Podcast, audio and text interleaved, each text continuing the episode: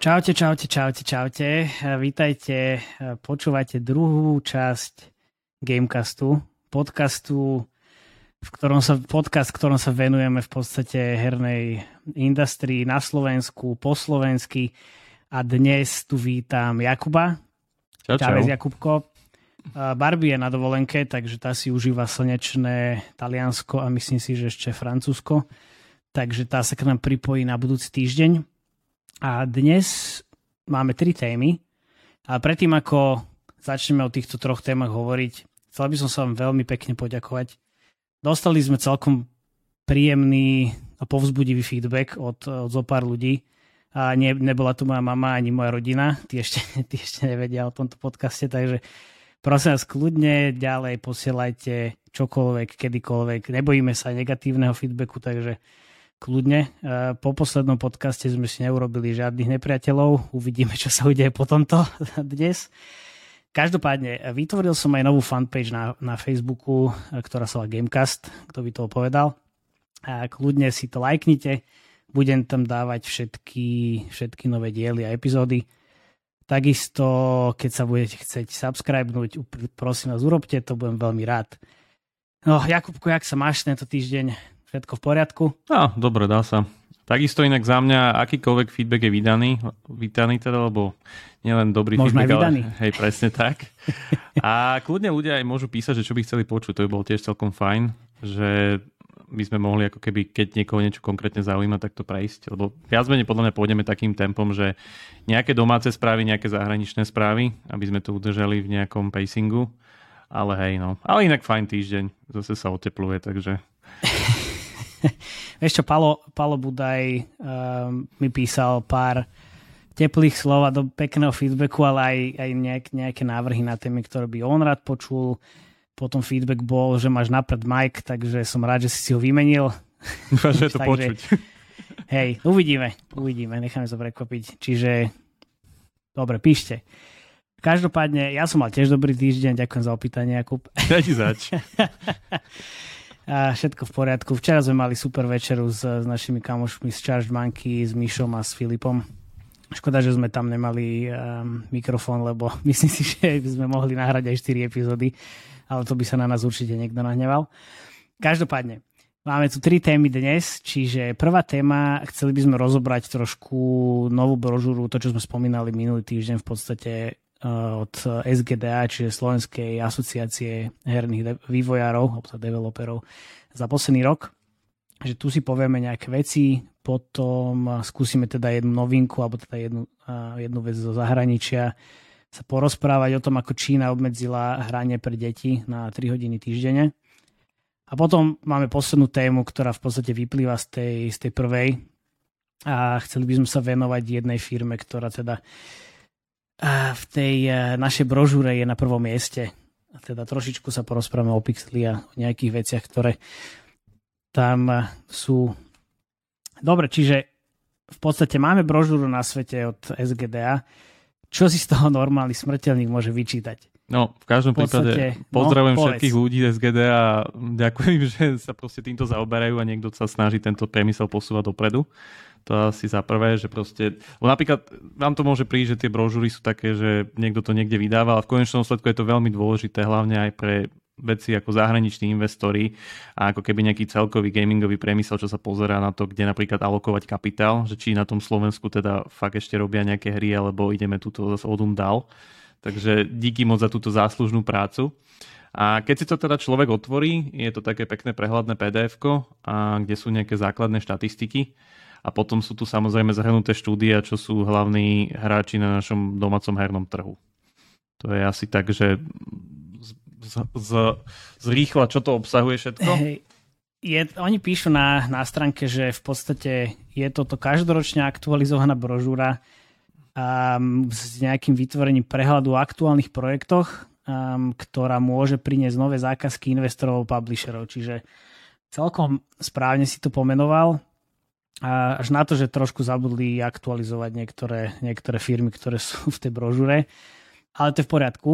Potom jedna veľká chyba, ktorú ja vidím, je, že napríklad v tej brožúre nie som ja ako outsourcer, ale freelancer, ale keď som sa bavil s, s Palom a v podstate otázka bola, či som členom, no tak nie som členom, ani som nevedel, že by som mohol byť členom eh, SGDA, takže, takže sa regnem v podstate veľmi, veľmi skoro.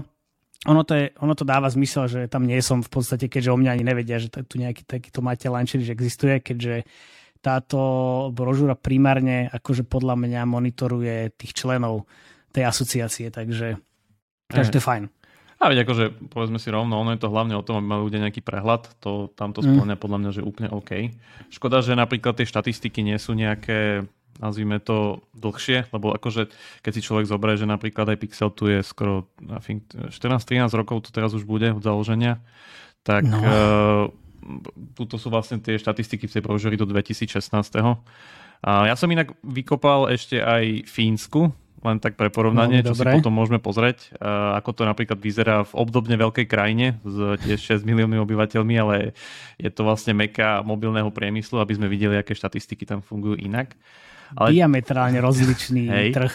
Ale veľkosť je rovnaká, to je podstatné. A to je, to je to, čo som hovoril aj posledne, že ja si myslím, že u nás stále máme veľký potenciál na to, to tam rozbehnúť a proste nejak pokračovať týmto smerom vedomostnej ekonomiky. A veď uvidíme. No. Dobre, poďme na tú brožúru. To znamená, čo si z toho človek vyčíta. Samozrejme je tam top 10, to znamená 10 najväčších firiem, či už podľa headcountu, podľa revenue, teda obratu, alebo podľa nejakých ďalších štatistík. Sú samozrejme známe mená ako Pixel Federation, Powerplay, Superscale, InLogic, Bluebrain Games, Studio 727, Nine Rock Games, Games Farm, Old Blood a 3D Vision. Myslím si, že poznám chalanov asi zo šiestich alebo siedmých štúdií. Ja som bol prekvapený, čo je štú, štúdio 727, ale zistil som podľa ich webu, že sú outsourcery a robia 3D modely, videa, natáča a nerobia to iba pre gaming, ale aj pre nejaké, nejaké filmy a podobne. Mm. Čiže že tá celá, celý ten, ten top 10, alebo v podstate však celá industrie sú game developery alebo outsourcing, či už marketing, alebo kreatíva, alebo teda 3D modely, dokonca herné asety, alebo potom v podstate outsourcujú celý game development. Hej, presne tak. A toto inak tiež jedna z vecí, kde by som sa chcel trocha pristaviť, že keď človek robí hry, tak nie je to o tom, že robíte svoje hry. Veľmi veľa tých štúdí začína presne týmto spôsobom, že sú schopní ľudia, ktorí síce nerobia vlastnú hru, ale proste robia na nejakej zákazke, doslova zákazkovo hry či už sú tu pre nejaké väčšie herné štúdia, alebo konzoly, alebo PC, alebo niečo podobné. V konečnom dôsledku myslím, že Games Farm toto robí tiež, čo je jedno vlastne najväčších štúdií v Košiciach. A... Keby sme náhodou niekoho urazili tým, že nevieme úplne presne povedať, že čo, čo robí to konkrétne štúdio, prosím vás, nehnevajte sa na nás. A rovno nás zabite, nám napíšte nám feedback, presne tak. nám napíšte. Budeme radi alebo Hej, ale táto, na sociálnych sieťach. Táto zákazková forma je vlastne normálny akože životný štýl nejakého herného štúdia, nie je to nič zlé, že človek akože nemáka na svojich vlastných projektoch, máka na ostatných projektoch je takisto práca ako iná. Takže to je By si sa čudoval. Ako, ako veľmi to, túto formu práce veľa ľudí dehonestuje. Ja, to, toto chcem aj povedať, ťa... že je, je to podstatné, aby tu bola aj taká robota, lebo nechceš skončiť na tom, že... Alebo vlastne robiť na vlastných projektoch je, by som povedal, troška diametrálne ťažšie. Lebo keď máš, keď máš tú zákazku, tak vieš, že proste je to zákazka a máš za ňu zaplatené, máš tam nejaký kontrakt, zmluvu a ideš. Ale keď máš vlastný projekt, sám si ho ešte nejak ufinancuješ, tak ak je to v tej príručke, že vlastne 75% firiem je vlastne financovaných vlastnými zdrojmi, nie sú to VC fondy alebo nejaké ďalšie mm. investmenty. A keď to ten projekt nedá, tak potom máš oči preplač. Takže chce, chce to oveľa väčšie riziko vlastne robiť na vlastných veciach, preto by som to úplne odsudzoval. Je to, je to spôsob, ako nadobudnúť skúsenosti takou, nazvime to, istejšou cestou, čo je fajn fajn, že aj toto máme na Slovensku. Hej, lebo áno, keď ti, keď ti zlyhá tvoj projekt nejaký, tak potom máš čo, máš dve, máš pár možností, že buď zavereš úplne, potom sú tie oči preplač, alebo si zháňaš investora, ktorých na Slovensku úprimne povedzme si nie je veľa. Čo sa týka, akože takto, investorov je veľa, ale takých, čo sa rozumejú gamingu a hrám, je veľmi málo. Dokonca by som ich podľa mňa vedel spočítať aj na jednej ruke. A, a potom je ďalšia možnosť, že čo, no tak skúsiš robiť e, prácu na zakázky. Prečo nie? Aby si prežil a nahrabal nejaké, nejaké peniaze do rezervy a tie potom mohol použiť na... Financovanie vlastného projektu tak, napríklad. Tak, presne. tak ako všetci chcú. Ale to je úplne v pohode, lebo dôležité, akože najdôležitejší článok toho celého je mať funkčný tým. Je jedno, či ten tým robí na outsourcovanom projekte vlastnom projekte, mať funkčný tým, lebo to je aj to, čo zaujíma konečnú sledku toho investora. On chce mať tým, ktorý robí na nejakom projekte, ktorý bude mu, uh, mám pod palcom nejaký jeho share, alebo proste, alebo má tým, ktorý robí na nejakom outsource niečo, ale proste je to funkčný tým. Ten, ľudia sú v tomto industrii viac menej všetko. Na, na tých projektoch až tak strašne nezáleží, ak to nie sú nejaké vyslovene IP typu Star Wars a podobne. Samozrejme, však, lebo akože projekt príde a odíde, ale tých ľudí si proste musíš nejakým spôsobom vážiť a a je aj, je aj veľká pravda, že si proste v zahraničí aj napriek tomu, že, že niektoré začínajúce firmy nemajú žiadny prototyp, majú možno náznak nejakého nápadu na hru, ale ten tým je naozaj silný, tak eh, investori sa idú zblázniť potom. Lebo mm. vedia, že ten tým na milión percent vyprodukuje niečo, z čoho potom budú nejaké peniaze naspäť. Presne Zase tak. sa vraceme k tomu, že stále je to aj o peniaze, lebo je to tvrdý biznis. Presne tak. Poďme ešte s nejakým teraz tým zaujímavým stavcom z tej príručky. Dobre, dobre, tie, jasné. Tie dve strany sú vlastne len plné takých zaujímavých infografík. Napríklad 52% firiem je v Bratislave, 25% firiem v Košiciach, to je už také štandardné si myslím aj keď som to porovnal s tým Fínskom, tam je tiež 55% firiem, okolo nad 50% firiem Helsinkách, takže proste to hlavné mesto si drží mm, svoju dominanciu tuto. Čo sa týka rast tých zamestnancov, tak to je celkom pozitívne. Za tých 5 rokov medzi 2016 a 2021 je to vlastne náraz 514 na viac ako 1000. Pričom, ak sa dobre nemýlim, tak vlastne aj podľa tých ďalších štatistík to je, že vlastne máme jednu firmu na 200 zamestnancov, čo je Pixel Federation, Hej. čo vlastne predtým bolo viac ako polka herného priemyslu v tom 2016, teraz sa to už diverzifikuje do takého niečoho zdravšieho, čo je super. Dobre, dobre, ale v roku 2016 Pixel mal koľko, 150? No ja keď som nastupoval do 2013 do Pixel, tak mal 80 ľudí. Čiže zase vieš, sa to trošku posúva pomerovo. No, to hej. Ale aj tak stále je to najväčšia firma. Hej, hej, ale je to fajn, že proste je tam nejaký rast. Uh, môžeme si to potom porovnať ešte, keď pôjdem k tomu Fínsku. Tam myslím teraz ešte, ešte násobnejší. Ale je to proste veľmi rastúci segment, čo je super. Lebo ako, chcete ísť do segmentu, ktorý rastie. To asi, asi tak. A, rastie závratnou rýchlosťou. Presne tak. Čo sa týka tých samotných pozícií, alebo ako keby ľudí, ktorí pracujú v tom hernom priemysle, tak to kopíruje vlastne to, čo sme hovorili v tom preošlom podcaste, tú základnú bunku. To znamená, štvrtina všetkých zamestnancov sú grafici, druhá, štr- e, tretia, druhá štvrtina sú programátori, 14% sú game designery a ten zvýšok potom a takých 7-8% porozhadzovaní sú ako keby tie pomocné ďalšie profesie k tomu hlavnému vývoju, to je teda produkcia, animácia, testery, PR, marketing, e, zvukári a podobne. Takže zase je to tam, že dominuje tá základná bunka, grafik, programátor, game designer a aj v takej tej sekcii, že vlastne aké sú najťažšie pozície na zaplnenie, tak tiež tam vo veľkom tróni programátori na 27%, game designery 22%, mm. animátori 21% a grafici na 18%, kde vlastne grafici strátili už tú dominanciu trocha lebo tu sme už vlastne pri tom, že programátori a game designery sú na gaming taký troška špecifickejší. Nie je to úplne mm-hmm. také ľahko prehoditeľné ako s grafikou si myslím. Jasné, pozri sa, robím s viacerými motion designermi, ktorí sa prvotne nešpe, nešpecializovali na, na gaming, ale proste na čokoľvek. E-commerce, branding, hoci čo, čo, čo vedia rozhýbať, takže tam je to jasné. Tu si možno treba aj povedať, aby ľudia vedeli, že pri tých herných programátoroch, ak sa nebavíme vyslovene o nejakých serverákoch alebo backendiakoch, ale teda o tých klientiakoch, tí, čo robia priamo na tom jadre hry na frontende, mm. tak to sú väčšinou ľudia, u ktorých sa vyžaduje mať nejakú skúsenosť s hernými enginemi, čo je vždy super. Či už je to Unity alebo Unreal, preto aj predpokladám, že je to tam na prvom mieste, lebo týchto skúseností mm. není veľa na Slovensku. Ak človek nerobil predtým hernej firme, tak nemal asi kde sa to naučiť. Hej, jedine doma na kolene sa učiť. Hej, hej, akože dá sa to aj tak samozrejme, ale je to veľmi špecifické, lebo keď človek aj, aj vždycky sme, pamätám sa na tie debaty niekedy že proste programátorov aj z herných firiem proste chcú banky alebo podobne, alebo nejaké tieto veľké mm. fi, finančné domy alebo niekto iný proste do IT, IT proste ide všade. A, tak hej, vlastne tí programátori, ktorí vyslovene robia v tých herných, enginoch, tí chcú, myslím si, že niečo iné od tej profesie, preto aj vyhľadávajú túto, akože konkrétne herný priemysel, ten funguje troška inak si myslím, ako keby boli niekde zavretí v banke, uh-huh. ako videli tam apky. Dobre, poďme tak. ďalej. Um, ďalšia štatistika, čo je taká, si myslím, že jedna z tých, kde sa tiež chcem veľmi predstaviť, je iba 9% zahraničných zamestnancov z celkového počtu podľa tohto sčítania, pričom drvivá väčšina je vlastne zo Slovenska na východ. Sú to len nejakých ako keby 7% z tých všetkých deviatich, čo inak v absolútnych číslach je to 80 ľudí.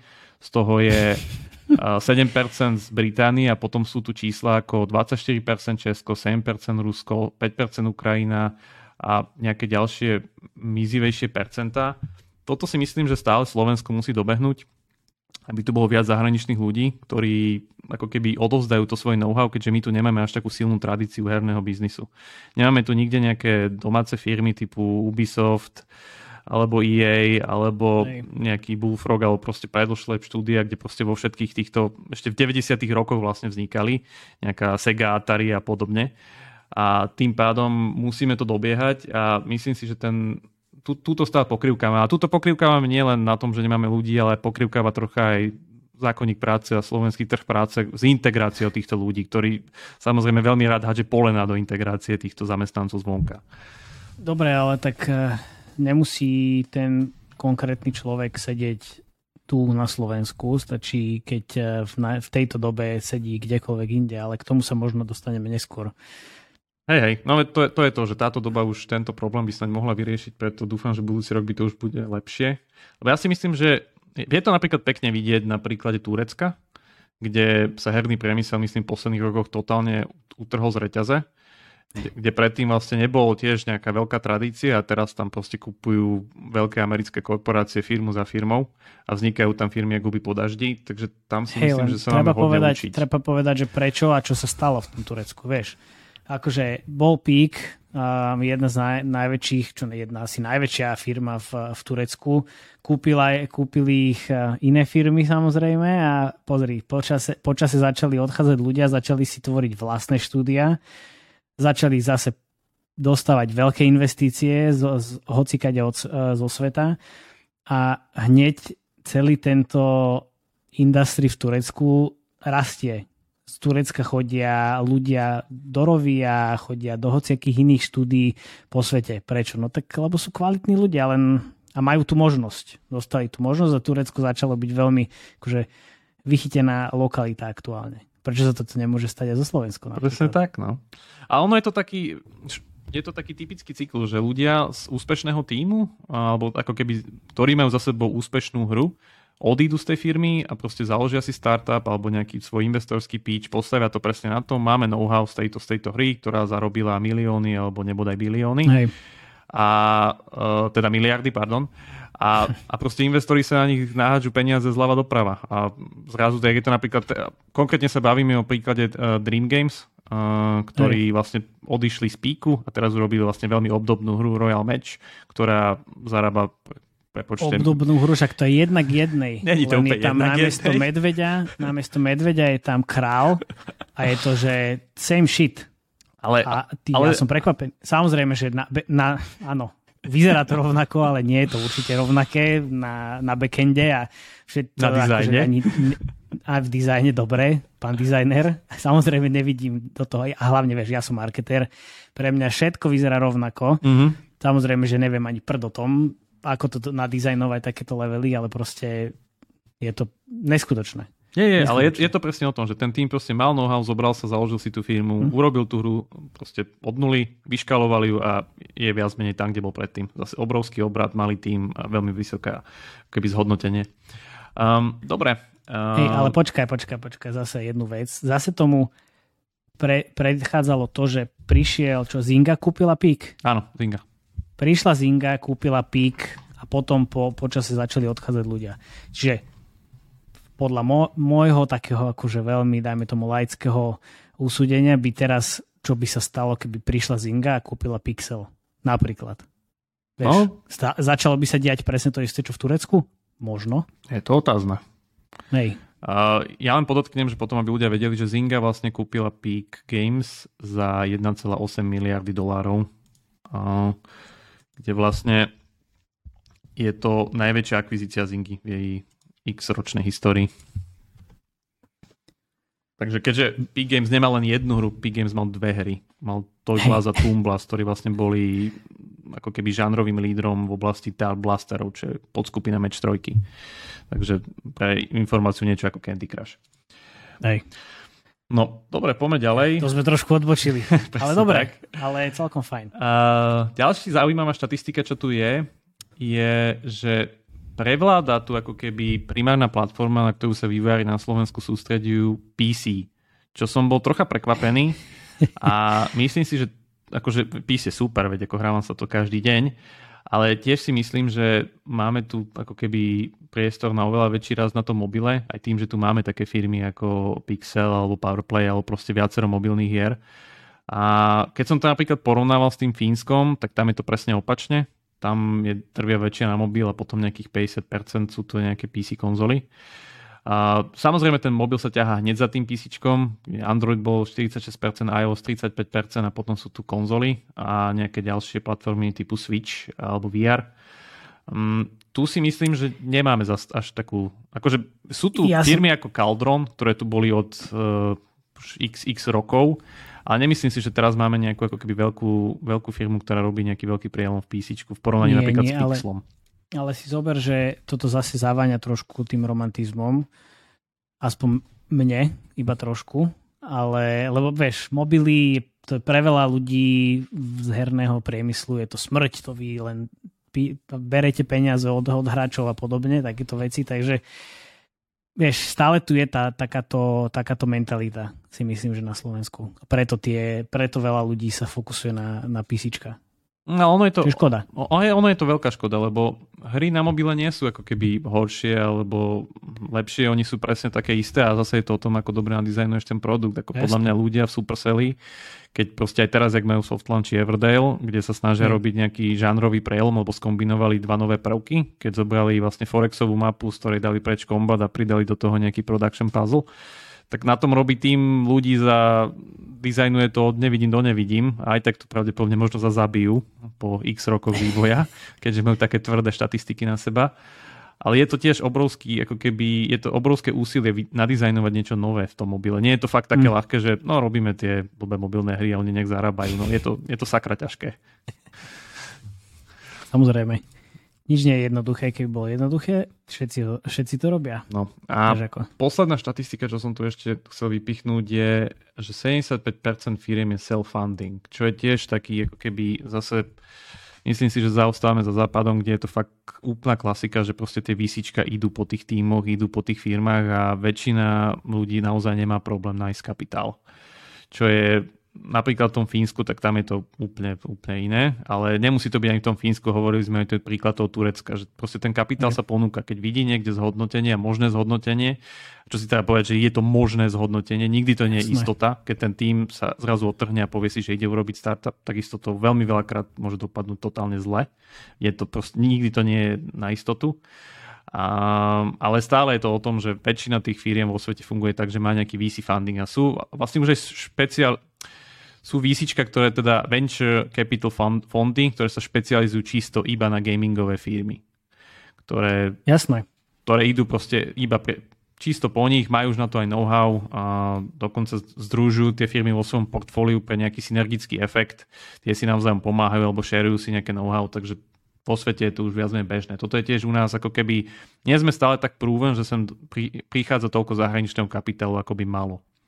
Čo je tiež škoda. Ano. No, hej, je tu, je tu viacero menších, menších tímov a potom jeden veľký pixel, vieš, takže je tam naozaj veľká, veľká priepasť. Zober, že už len čo sa týka obratu, tak Pixel mal 47 mega za minulý rok, potom je dlho, dlho, dlho, dlho, dlho, dlho, dlho, dlho, dlho nič hm. a potom je Powerplay, vieš. No. takže je to ťažké. Ale ono je zaujímavé, že u nás ani vlastne poriadne nesedia nejaké či už pobočky alebo nejaké ďalšie ako keby nie. Medzinárodné konglomeráty, ktoré akože majú rozhodené veci. Viem, že napríklad v Bukurešti obrovský outsource Ubisoftu, respektíve má tam obrovskú pobočku, alebo Gameloftu, alebo proste neviem, Wargaming sedí v Prahe 200 ľudí Jasné. a tak ďalej a tak ďalej. Toto by nám tiež podľa mňa veľmi pomohlo, keby že nejaké takéto nemusí to byť ani herné štúdio, to môže byť proste taký ten veľký konglomerát si proste povie, že OK, tuto je nejaký dobrý pracovný trh, tak postavme tú pobočku 50-80 ľudí a zase sa ten trh u nás niekde posunie. Hej, že toto by bolo tiež fajn len uvidíme, že ak to dopadne. Lebo potom aj tým, že by sme tu mali vlastne viacej tých možností, tak aj tí zahraniční ľudia sem prídu ľahšie, keďže vedia, že no tak keď to nevidie túto, tak veď majú tu ešte tak tri ďalšie firmy, firmy nemusím sa ich hneď zasťahovať a tak ďalej, čo by bolo tiež super. Takže tam, tam si myslím, že je to problematické. A to už sme hovorili, remote work to vie vyriešiť samo sebe, takže asi tak. Dobre, uh, toto boli nejaké tie základné štatistiky z tej príručky SGDA, teda brožúry. Ešte keď sme boli pri tých hlavných číslach, možno by som teda vypichol nejaké tie fínske, len aby ste ľudia vedeli porovnať, že ako to vyzerá teda v Meke mobilu oproti nášmu. A, vo Fínsku je momentálne za 2020 máme ščítanie 200 herných firiem, to sú všetko mobilné, aj PC, konzoly a proste všetky platformy dokopy. Mm-hmm. Oni mali svoj nejaký pík v 2014, kedy ich bolo 260, teraz sa to už troška skonsolidovalo na 200, takže u nich to číslo už nerastie. Viac menej sa konsolidujú firmy a skupujú sa tými navzájom, takže oni už akože si ten vrchol hitli. Podobné rozloženie ako u nás, drtivá väčšina v Helsinkách a čo sa aj samozrejme, čo sa týka obratu, keďže tam sídli Supercell. A potom teda samozrejme 62% zamerané na vývoj na Androide a iOS a okolo 50% na PC a zase 20% sú konzoly. Čo sa týka ľudí samotných, eh, v roku 2004 začínali s nejakými, teda odkiaľ začína tá ich brožúra, začínali s nejakými 600 ľuďmi, to je zhruba tam, kde my sme boli v 2016 a teraz sú na 3600, takže viac menej skoro rovnako veľká krajina, ale majú trikrát ľudí toľko v hernom priemysle. Mm. A potom asi tá najdôležitejšia statistika, výtlak toho. Dobre, počkaj ešte, ešte trošku akože krok späť, že čo si myslíš, čím to je, že tam majú tak veľa ľudí v gamingu? Je to nejakým, neviem, že vláda ich, alebo teda štát ich nejakým spôsobom podporuje, alebo proste všetci tam chcú zrazu robiť hry, alebo vidia, že Supercell zarába miliardy, alebo že čo si myslíš? Myslím si, že je tam hodne kontinuita tradície Nokia, kedy vlastne mm, mali ľudí, okay, ktorí stadial naskočili na túto vlnu veľmi, veľmi rýchlo, vlastne medzi prvými. Tým pádom mm to podhubie tam bolo, že násobne, násobne skoršie. Samozrejme, tá príručka, keď si učítate, plná podporných programov fínskej vlády, ktorá si je veľmi vedomá, koľko prináša herný priemysel do štátneho rozpočtu, k tomu sa hneď dostanem. A tým pádom podporujú štúdia zľava doprava. To, to je za druhé. A samozrejme, neposlednej rade ich vzdialenostný systém, keďže fínsky fínsky výučbový model, alebo teda školský systém je z najlepších na svete. Áno, oni majú vlastne veľmi dobré vzdelávacie programy na školách, však eh, teraz Elina vlastne, to je naša kolegyňa v Treplajte nová, ktorá prišla na robiť analytičku na marketing čerstvo zo školy, úžas, úžasný človek, práco, pracovitý, hneď sa chytila, ani, ani sekundu sme neváhali hneď akože ju zobrať, po fakt to je úplne, úplne, úplne vidieť, že, že, že to rada robí, že je na to veľmi dobre pripravená zo školy. Takže super. Hm. Je to fakt taký iný svet, ale hovorím, chcel som to ako keby aspoň porovnané ľudia vidia, ako to funguje jo. inde. Nie je to o tom, že my tam musíme byť, ale mohli by sme. Takže asi Hej. v tom duchu. A čo sa týka toho samotného obratu, toto inak akože fakt, že veľmi, veľmi zaujímavé, lebo oni majú, že v roku 2004 majú obrat, že fínsky herný priemysel 40 miliónov, v roku 2010 105 miliónov a potom zrazu, jak prišiel Supercell na scénu, tak eh, už v 2013 že 900 miliónov a 2020 2,4 miliardy. A u nich vlastne ten vrchol zase prišiel 2016, to inak uh, ten istý rok, keď Supercell vydal Clash Royale hm. kde je vlastne 2,5 miliardy. A je toto aj pekne rozpísané v tej príručke, že v roku 2015 Supercell predstavoval 88% celkového obratu fínskeho herného priemyslu. To je vlastne ten, ten rok, kedy vystrelili aj s Clash of Clansom uh-huh. a potom teda ešte s Clash Royale. V roku 2008 ale však ten podiel klesol na 65% a v roku 2020 na 54%, čo je ako keby ten to zdravé fínske podhubie, že tá jedna firma nie je jedna firma, ktorá akože je tam stále a ostatní sú nikde, ale ako keby vplyv tej firmy sa zmenšuje, keďže ostatní rastú vedľa nej, čo je super. A ďalej toto je pekne rozpísané. Počet štúdí s obratom viac ako 100 miliónov eur sa zvýšil z dvoch v roku 2018 na 4 v roku 2019. No roku, na konci roku 2020 to bolo 46 štúdí s ročným obratom viac ako milión eur čo je super, keďže vlastne je to takéto mhm. zdravé stredné podhubie, skadiaľ sa najlepšie čerpajú ľudia aj do tých veľkých firiem a posúvajú sa a zakladajú si nové, ktoré tam proste žije. Dneska je to vlastne, ešte tam je podtrhnutá jedna ďalšia štatistika, priemerný obrad 134 fínskych herných štúdí, ktoré sa zúčastnili toho ich prieskumu, z 2020 mhm. bol 360 tisíc eur čo je násobne viac ako v predošlých rokoch 2018, kedy to bolo 135 tisíc. Takže to vlastne skoro strojnásobili. No. Dá sa povedať. Že je hlavne dôležité povedať aj to, že netreba si hneď myslieť, že, že ideme robiť hry a zarábať miliardy a podobne. Ono stačí niekedy veľmi málo, stačí zarábať pár desiatok tisíc alebo pár sto tisíc na to, aby tá firma bola profitabilná. Takže netreba si hneď lámať hlavu, že oh, pre Boha, my potrebujeme zarobiť hneď milión prvý rok. Postupne. Hey, hey. Postupne sa k tomu treba dopracovať. Ale je tam, je tam fakt pekne vidieť ten skok, lebo fakt v roku 2010 a malo to Fínsko celé 105 miliónov a v roku 2015 už 2,4 miliardy. Jasné. Takže to je, ako má to veľmi veľkú sílu. To je... Vieš, bol tam Digital Chocolate, kde boli všetci herní veteráni, potom zavreli štúdio a prišiel Supercell a podobne Rovio, neviem, či ďalší, ďalších XY herných štúdií, ktoré tam aj teraz už akože fungujú, čiže všetci vo Fínsku pomaly začínali v Digital Chocolate, takže vieš. Hej, hej, dneska, dneska keď majú stretávku, tak už sú takí, že každý sú tam veľmi spokojní na tej stretávke. hej, hej, hej každý už, už dve firmy predané, tretia na tretiu zakladá a podobne.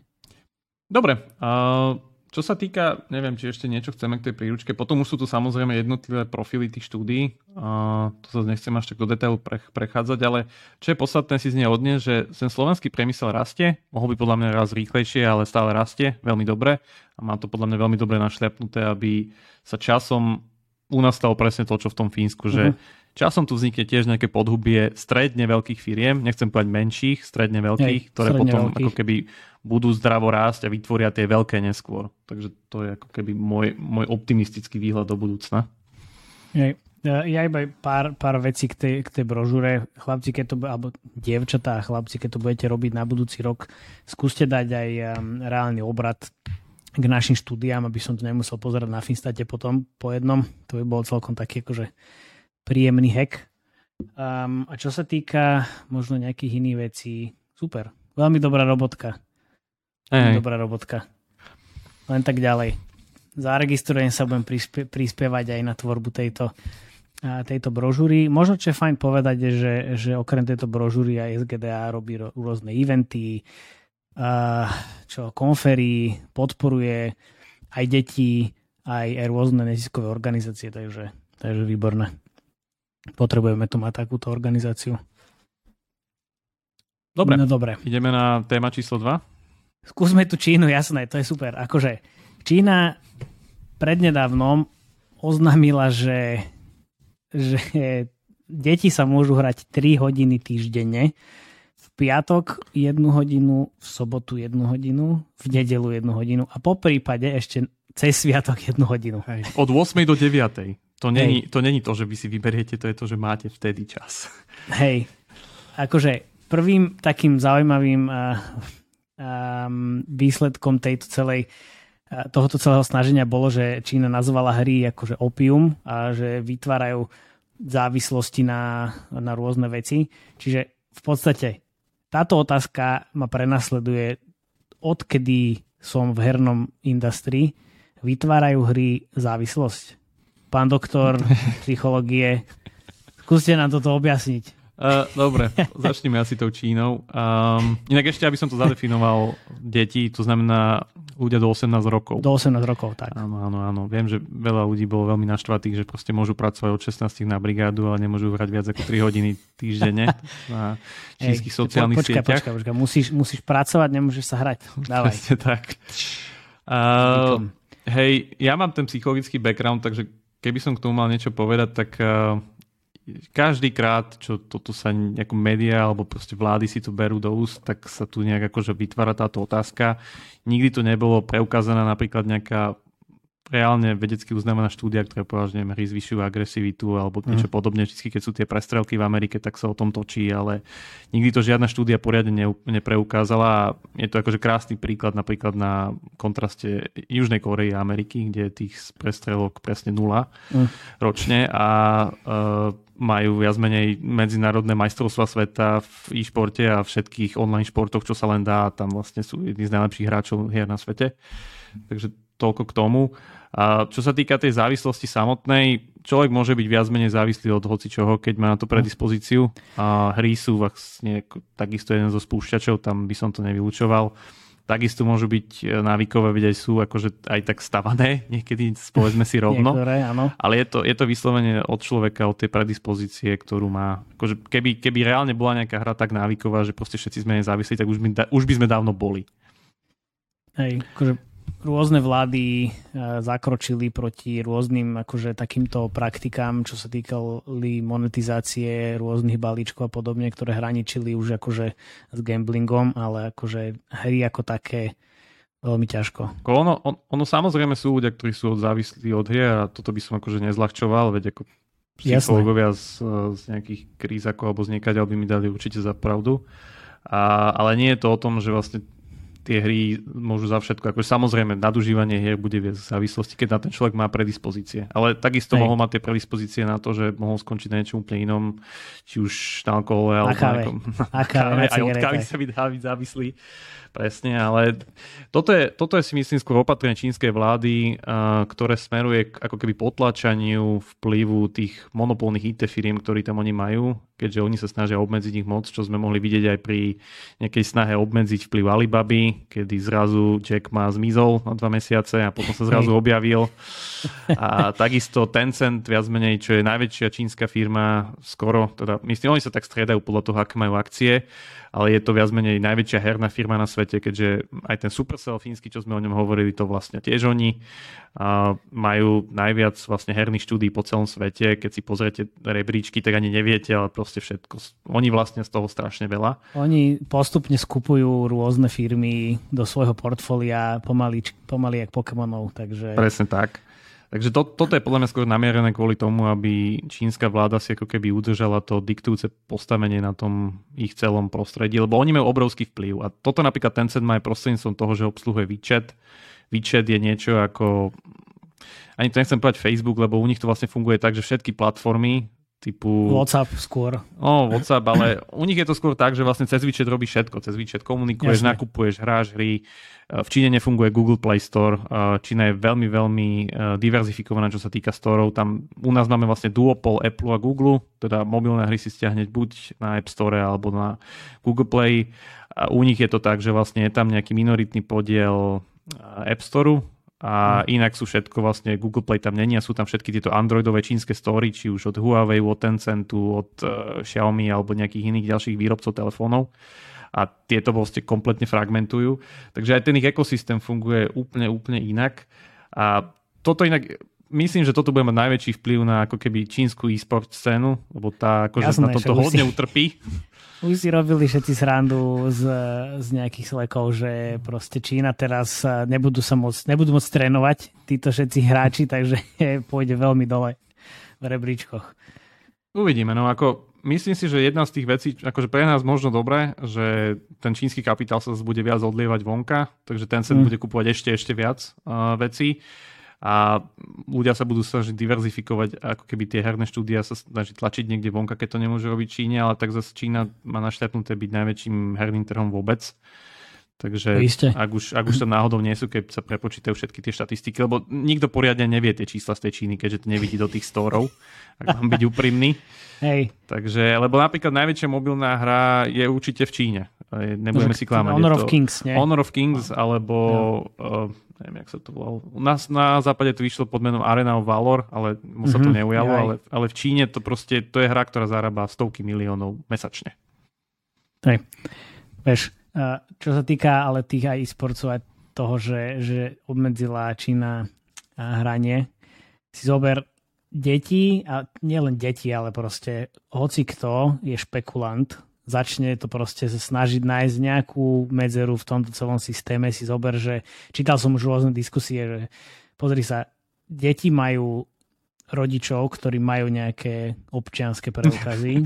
Tí rodičia majú svojich rodičov, máš nejakú rodinu, takže si ofejkuješ si ID od svojej rodiny a pozri, hráš sa koľko chceš. A jak chceš potom odohrať tam... dvojhodinový zápas na majstráku v piatok? Hej, to, alebo, hej, alebo si, si budú, budú zahrať všetky majstraky v piatok, hodinu. sobotu a nedelu hodinu, presne. Neboj sa, akože viem si predstaviť, že oni, oni ak to, toto sa naozaj udeje, tak upravia všetky tie, tie zápasy tak a pravidla, aby tomu to presne, aby to pasovalo. Hej, hej. Vôbec by ma to neprekvapovalo. Ale ten sa napríklad, on s týmto vôbec nebojuje, lebo aj nemôže, predpokladám, lebo keby začal bojovať, tak by veľmi rýchlo dobojoval. On mm, no, je v tomto ako keby kompletne podlieha tej čínskej vláde a viac menej čokoľvek, čo napovie, on do sekundy spraví. Takže... Tak uh, oni sú najväčší a musia byť tichučko a šúchať nožičkami, aby náhodou im na niečo neprišli a potom, vieš, bude zle. No. To nie je len tak. Takže ale... je, to, je to zaujímavé. Ako ja si myslím, že toto bude len pokračovať, lebo je to, je to ako keby nejaký vývoj, nie je to, že zrazu sa zvrtli. On, Hej. myslím si, že už boli 3 alebo 4 tieto vlny, ako keby upevňovania tých pravidiel pre nás ročných, čo sa týka herných e, dotácie herných hodín za týždeň. Jasné. A toto je myslím si, že len ten najtvrdší z nich, čo vlastne sme pri tomto modeli. Neviem, či sa dostaneme k tomu, že to reálne zakážu pre nejaké skupiny, ale tak uh, väčšinou to má Čo? opačný efekt, takže to tam... Však presne, zakážeš niečo, tak zase, či už je to ID, alebo hociaká iná, iná možnosť, jasne, že to budú tí, tie deti hrať, že to, tak, tak to nemôže byť. Uvidíme, aký to bude mať reálny, reálny vplyv na ten herný trh. To, toto bude zaujímavé, že ako sa s tým vysporiadajú developery. Čím, čím klesnú engagement time alebo im klesnú predaje. Určite, alebo... určite hej, akože ovplyvní to tržby, revenue, všetko. Akože však týto, táto mladšia cieľová skupina stále generuje nejaké peniaze, nejaký zisk. Hej. Takže tam nejaký, akože bude musieť byť um, nejaký dopad, ale zase tie, tí developeri sa tomu prispôsobia, niečo upravia a vybavené, ideme ďalej, zase ďalšia regulácia príde o pol roka, zase sa prispôsobia a zase ideme ďalej. Hm. Hotovo. Inak toto ešte, toto ešte by som možno podotkol, ľudia možno nevedia, Kudne. že keď človek vlastne zo západu, alebo teda mimo Číny, chce vydať hru v Číne, tak uh, musí ísť cez taký veľmi, veľmi dlhý schvalovací proces uh, čínskeho ministerstva pre radioretransmisiu, proste kvázi ministerstva propagandy, ktoré poskytne ako keby uh, taký veľmi dlhý zoznam vyslovene to akože taký 10 stranový PDF súbor, čo tá hra nesmie obsahovať. Ako keby doslova tá hra musí prejsť cenzúrou, povedzme si na rovinu. Uh-huh. A potom čaká na nejaký schvalovací proces, kedy dostane nejaký štempel, že OK, táto hra môže byť vôbec vydaná. Lebo ak, ak tá hra tým procesom nejde, tak vlastne môže byť hoci kedy... Lebo vy ju môžete vydať aj bez toho samozrejme, ale akože strhnú vám ju no, dole. Nemôžeš, nemôžeš ju vydať bez toho, oni ťa nepustia, neschvália ti ju na, na store. Ty potrebuješ aj ISBN číslo a keď ho nemáš, tak si, tak si vriti. No hej, teraz tuším podľa nový. Ale predtým hej. sa to dalo tak, že si mohol ísť bez mikrotransakcií bez re, a mohol bez si ich tam... Reklám, hej, bez reklám a bez, bez hej, a mohol si ich tam nejak prepašovať a tak a občas to akože tak ušlo. Áno, dalo sa to samozrejme zase tiež. Po, požičaš si občianske od babky a ideš, hej, ale... No, ale v každom prípade je to strašne dlhý schváľovací proces a musí, zo zákona čínskeho to musí ísť cez buď čínskeho občana alebo čínsku entitu. To znamená, že vlastne americká alebo nejaká iná západná firma, aj keby veľmi chcela tam tu vydať hru, tak ju nemôže vydať sama, musí ju vydať prostredníctvom nejakej čínej, mm. čínskej firmy, kde samozrejme ten, ten ako keby ten deal uh, potom akože sa pohybuje niekedy v rozmedzi 50 plus percent zhodne len ten sprostredkovateľ čínsky, čo je úplný štandard. Mm. Taký yeah. Tencent, akože ten má štandardne dealy na 80-90%, proste ide ja, lebo sú najväčší. Presne tak, takže si môžu diktovať podmienky. A zase na druhú stranu uh, firmy zo západu nemôžu skupovať čínske firmy, tak ako napríklad čínske firmy skupujú firmy na západe. Čo už tiež akože aj Američanom začína viac menej trocha vadiť, lebo nie je to úplne OK, keď oni napríklad nemôžu kupovať, ja neviem, nejaký Lilith alebo nejaké ďalšie proste veľké mobilné herné štúdie, čo sídlia v Číne ale za to z druhej strany to funguje. Takže ono bude podľa mňa nejaká určitá tenzia medzi týmito dvoma trhmi a teraz akože len jedni sa budú smiať nešťastiu tým druhým, takže uvidíme, jak to dopadne. Ej, akože čakal ani na Deconstructor fan rozoberali, že keď sú takéto regulácie v Číne, prečo nemôžu byť aj regulácie v, Amerike pre vstup čínskych akože developerov, že prečo oni si môžu robiť, čo chcú a Američania si nemôžu robiť, čo chcú, takže neboj sa. Hey, bude, veľa, veľa, bude to ešte môže byť veľmi, veľmi zaujímavé. Môže byť veľká, veľa zrandy. Ale myslím si, že môžeme prejsť na, na ďalšiu tému, poslednú našu milovanú. A čo táto téma obsahuje? Budeme sa baviť o v podstate najväčšej firme z celého tohoto SGDA rebríčku. A sme si povedali, že prečo nevenovať aj, aj Pixelu trošku, trošku času, pretože sú nejaké nové hry vonku, viem, že, že tie ciele, ktoré Pixel môže mať ako firma, určite sú viac, viac tržieb ako minulý rok, čiže všetko treba, akože treba nejakým spôsobom rásť a podobne, takže skúsme si možno akože povedať pár vecí. Že ja som pozeral, že aké nové hry Pixel Federation vydáva aktuálne. Čiže prvé, aspoň teda čo som si všimol, je, že išlo von um, Port City, mm-hmm. čo je v podstate Tycoon, respektíve vyzerá to ako reskin Train Station 2, čiže reskin znamená, že použijete no, tie isté mechaniky, ale trošku iný vizuál v podstate. A to išlo von niekedy, čo mesiac dozadu? Myslím, že tak nejak. Mesiac dozadu. A podľa nejakých čísel z Epeny, a Epeny je tool, v podstate cez ktorý si vieme pozerať rôzne čísla, čo sa týkajú stiahnutí, tržieb, revenues, tieto čísla, tento tool neobsahuje zatiaľ tržby z reklam, takže toto sú všetko tržby iba z mikrotransakcií. Čiže v podstate od Global Launchu sme pozerali, že tam je nejakých 83 tisíc um, revenues, tržieb. No, tak nejak. nejak takto, nejakých, akože to sú, človek to musí brať, že to sú viac menej nejaké odhady. A, takže dajme tomu, že nejakých do 100 tisíc, že uvidí sa, že čo ako. Tam môže byť kľudne, že raz toľko ešte z reklamy, alebo neviem, odhadovo. Určite. A, a práve po mňa aj bude, veď akože Pixel má celkom našľahanú pipeline na reklamy e, v momentálnej dobe, takže o tom tam nepochybujem. Uvidíme, ak sa to rozbehne, lebo aj keď si človek pozerá nejaké krivky, ako keby ak tie hry rastú, tak uh, Train Station 2 viac menej má tiež taký jo. pomalší nábeh, takže uvidíme, že čo sa stane, ale zatiaľ, zatiaľ je to také, že um, uvidí sa viac menej. Očakávali by sme od toho viac. No, niekedy, niekedy, to, niekedy to záleží od toho, že jak to vlastne človek uh, jak to človek má nastavené, no lebo neviem, že ako dlho napríklad táto hra bola soft launch, to už som nezachytil. Neviem ani ja vôbec. Lebo neviem, neviem či vôbec, vôbec, vôbec tak dlho soft launchi, jak zvykli bývať niekedy pixel Myslím hry. si, že nebola tak, tak dlho ako Train Station 2. Môžeme sa opýtať uh, nejakých našich bývalých kolegov.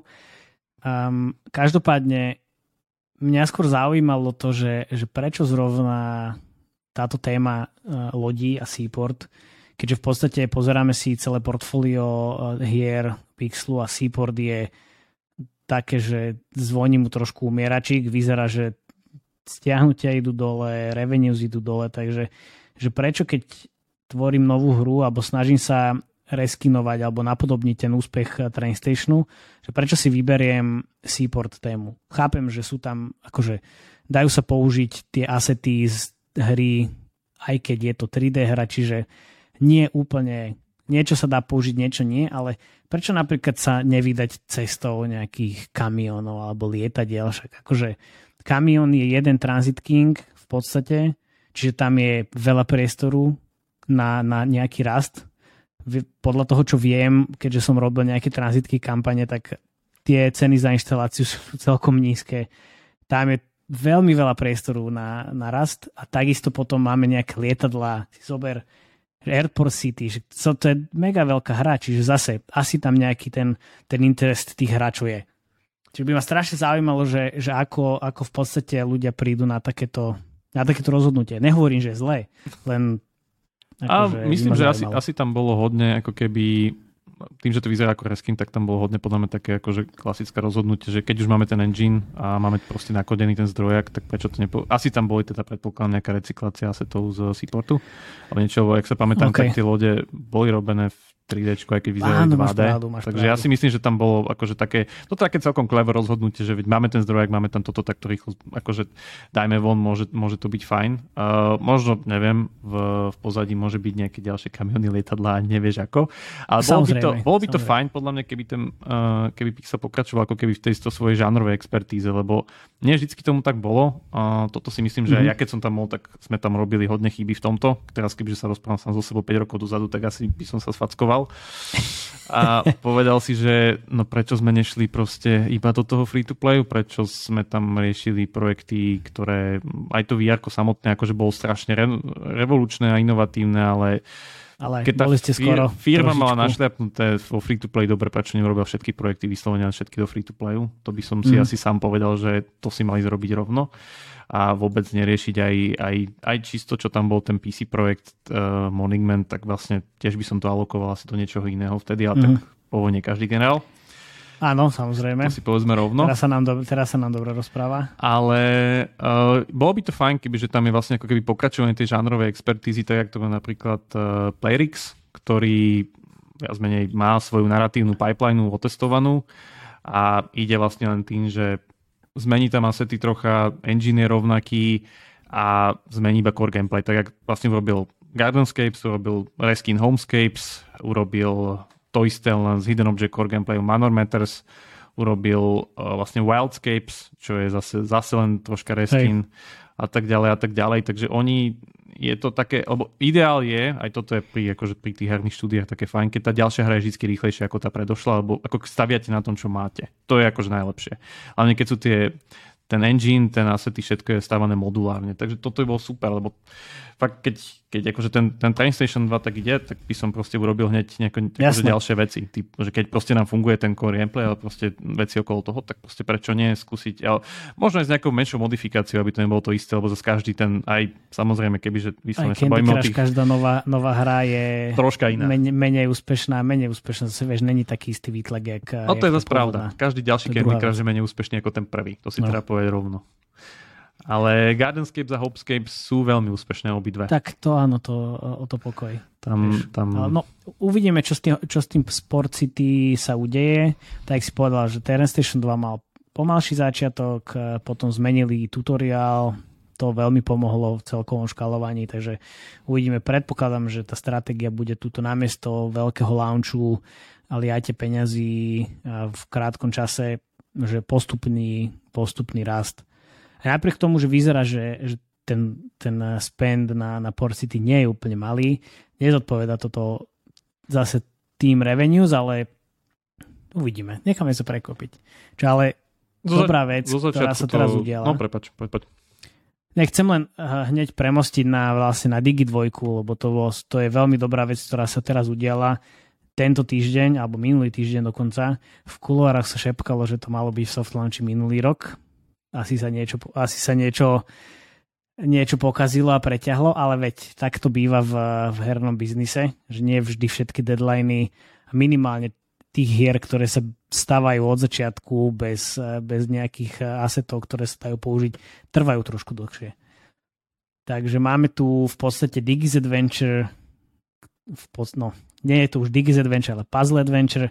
Je to 3D veľmi zaujímavé. Ja by som strašne rád videl ten celý market research za týmto, lebo ono to vyzerá výborne, ale neviem, ne, nehovorím, že to takto je, ale neviem, či úplne táto 3D téma pasuje tým tomu ženskému publiku. Možno áno.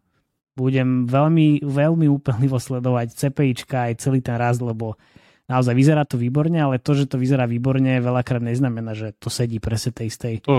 Hej, ktoré vyzerajú výborne, niekedy to vlastne ne, záruka ničoho.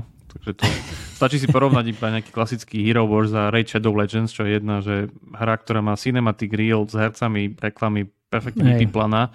Druhá je čisto 2D na kolene a zarábajú Hej. rovnako každá nejak 15 a 20 miliónov mesačne. Takže toľko, toľko k tomu.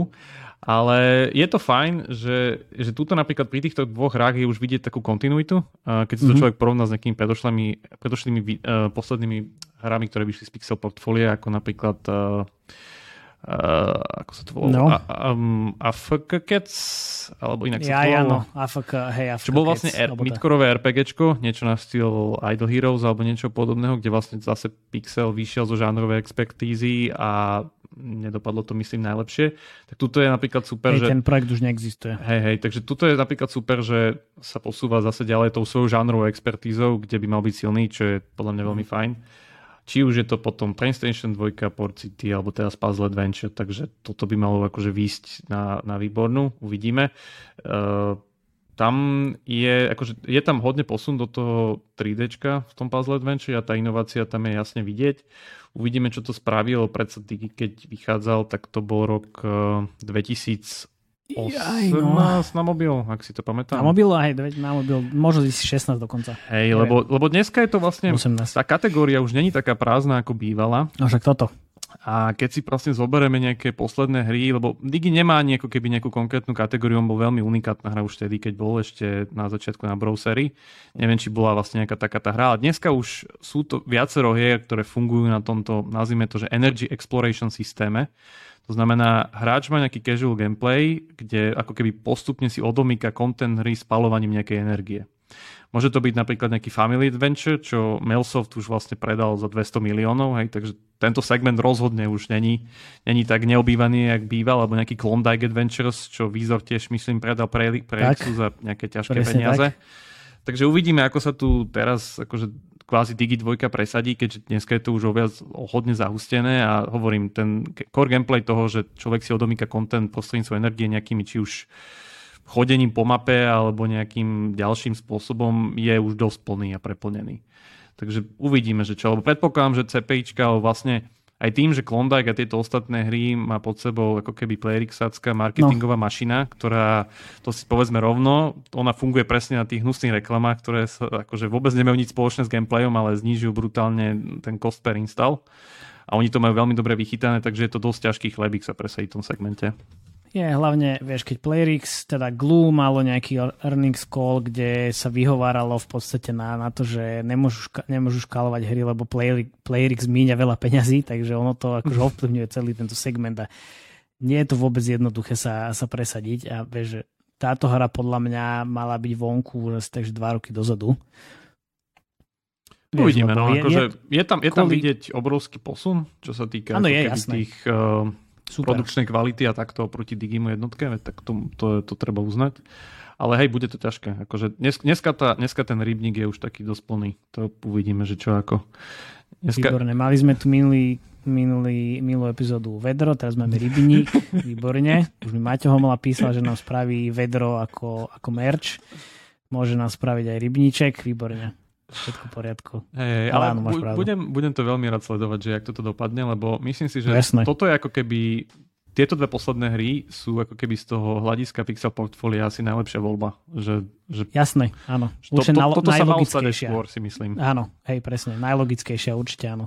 To je super. Každopádne, veľká akože poklona celej firme predsa len akože manažovať 230 či 250 ľudí nie je úplne jednoduché a, a mať 50 miliónov plus minus e, tržby za rok tiež je akože naozaj klobúk dole, takže super. Hej, hej, ako povedzme si na rovinu, Pixel tu položil tie základy toho celého keby, herného priemyslu, bez neho by sme tu neboli ani my dvaja dneska a neexistovalo by to tu.